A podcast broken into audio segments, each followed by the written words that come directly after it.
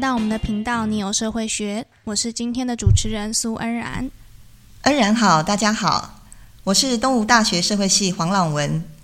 今天要来谈谈大家都很熟悉的年龄这个概念。我想恩然你在各种社会调查的问卷里面，可以看到不管是什么主题，大概十之八九一定会问到年龄这个变相吧。没错，我们在做研究的时候，第一个放进去的变相就是年龄。嗯，对啊，年龄是一个最基本，也是我们最常用、最熟悉的概念。那恩然，如果要请你用英文问对方你多大年纪，通常你都会怎么问呢？嗯，应该会问 How old are you？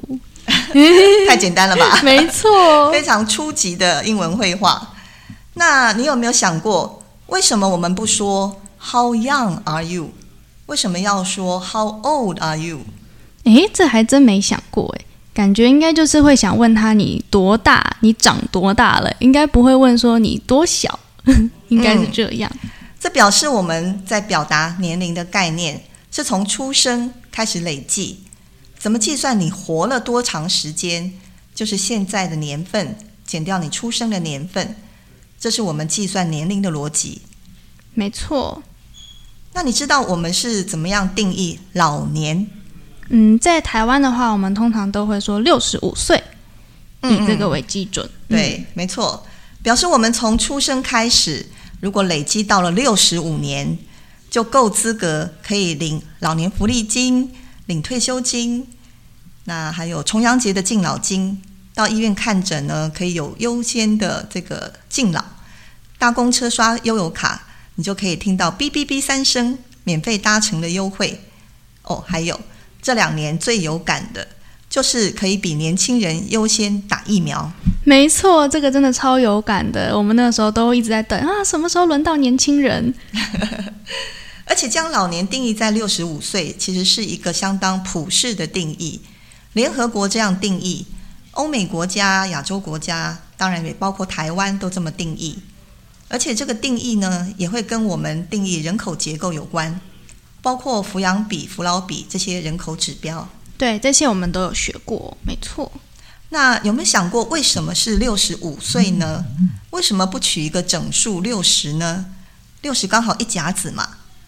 还有，人家都说人生七十古来稀，那为什么不定在七十岁呢？又或者有一些人一定很不服气，我明明六十五岁，还身体矫健、耳聪目明，为什么要说我老呢？为什么一定要规定我在六十五岁一定要退休呢？为什么偏偏是六十五这个数字呢？对耶，以前好像还真的没有想过。其实这个定义啊是有它的历史的，它其实开始使用是在呃上个世纪一九三零年代的美国。那你对美国一九三零年代有什么概念吗？我记得那个时候应该算是美国的经济大萧条时期。哎，恩然的历史学的不错，就是在美国一九三零年初期的经济大萧条的背景之下，那时候罗斯福总统推出了一连串的新政，要解决当时的失业还有贫穷这些问题。那在一九三五年的时候，罗斯福总统就签订了一个社会保障法，规定劳工在年满六十五岁可以领取退休金。那你知道，在这个之前？其实美国是没有社会保障制度的。哦，原来如此啊。嗯，那为什么规定六十五岁可以领取退休金呢？它是有那个时代的背景，因为那时候平均的预期寿命，男性是五十八岁，女性呢六十一岁，而且只有百分之五十的男性，还有百分之五十七的女性可以存活到六十五岁。那些可以存活到六十五岁的人，男性的平均余命是大概十到十一年，女性呢大概多了一些，大概十一到十二年，所以是一个社会保险的概念。哇，那其实跟现在差蛮多的耶。对呀，所以在经过六十年后的今天，世界各国的平均预期寿命都普遍提升了。那你知道台湾现在平均预期寿命是多少吗？我记得应该是八十岁左右。嗯，你的概念很不错。那根据内政部公布的最新资料，台湾在一百一十年平均寿命已经到了八十点八六岁。不过呢，平均寿命在性别之间的差距其实不小，男性是七十七点六七，女性呢是八十四点二五。那恩然，你再猜猜看，哪一个县市的平均预期寿命最高？我觉得应该是北部，我猜台北吗？嗯，没错，就是最高是在台北市，平均预期寿命有八十四点一七岁。那恩然，你再猜猜看，哪一个县市它的平均预期寿命最低？这样子来讲的话，应该是在东部这边。嗯，东部，那你会猜宜我兰、花莲、台东？可能台东，应该台东。嗯，没错，所以你可以看得出来，平均寿命在城乡之间的差距很明显。在台东呢，只有七十六点六四岁，那它是台湾平均寿命最低的县市，比刚才的台北市呢相差将近有八岁。哇，那所以真的差蛮多的耶。不过整体而言，台湾比起全世界的平均预期寿命要高出蛮多的。男性呢会比全世界的平均预期寿命高出七点五岁，女性呢高出了九点三岁。所以呢，现在不再是人生七十古来稀，应该要说人生七十才开始。哇，真的跟以前很不一样了。嗯，而且你知道吗？现在男性啊超过八成，那女性有九成都可以活到六十五岁。所以你觉得要用一个已经呃用了快要九十年的老年定义，还适合吗？我觉得已经完全不适用了。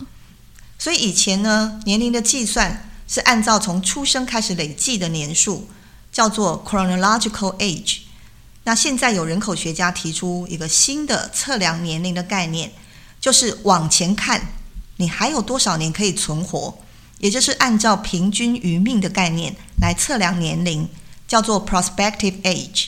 嗯，之前好像没有听说过这样子的一个说法。嗯，其实用平均余命来测量年龄的概念呢，已经实际用在台湾健康福利政策上。你一定有注意到，之前让大家苦苦等候的新冠疫苗，终于运到台湾的时候，接下来最关心的就是什么时候可以轮到我打疫苗。没错，那个时候我们每天都在等讯息通知说，诶，可以轮到你去打疫苗喽。那你记得那时候谁最优先可以打疫苗吗？那个时候就是老人家都可以最先开始施打。嗯，那不知道你有没有注意到，那个时候指挥中心公布的标准都会说，呃，七十五岁以上的长者优先施打，或是六十五岁以上具原住民身份者优先施打，不然就会是六十五岁以上的长者，五十五岁具原住民身份者优先施打，所以原住民身份者的标准都会往下降低十岁。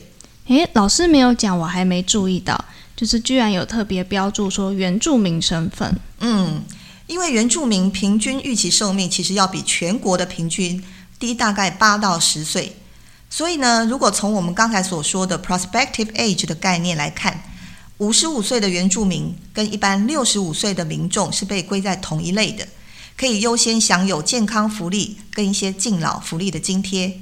哦，原来如此。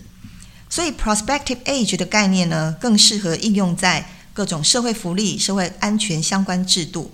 相对来说，会是一种更公平的测量年龄的方式。哇，今天真的是学到一课耶！就是我们从来没有想过说年龄这个变相可以有这么多的层面可以去探讨，嗯，真的很谢谢老师。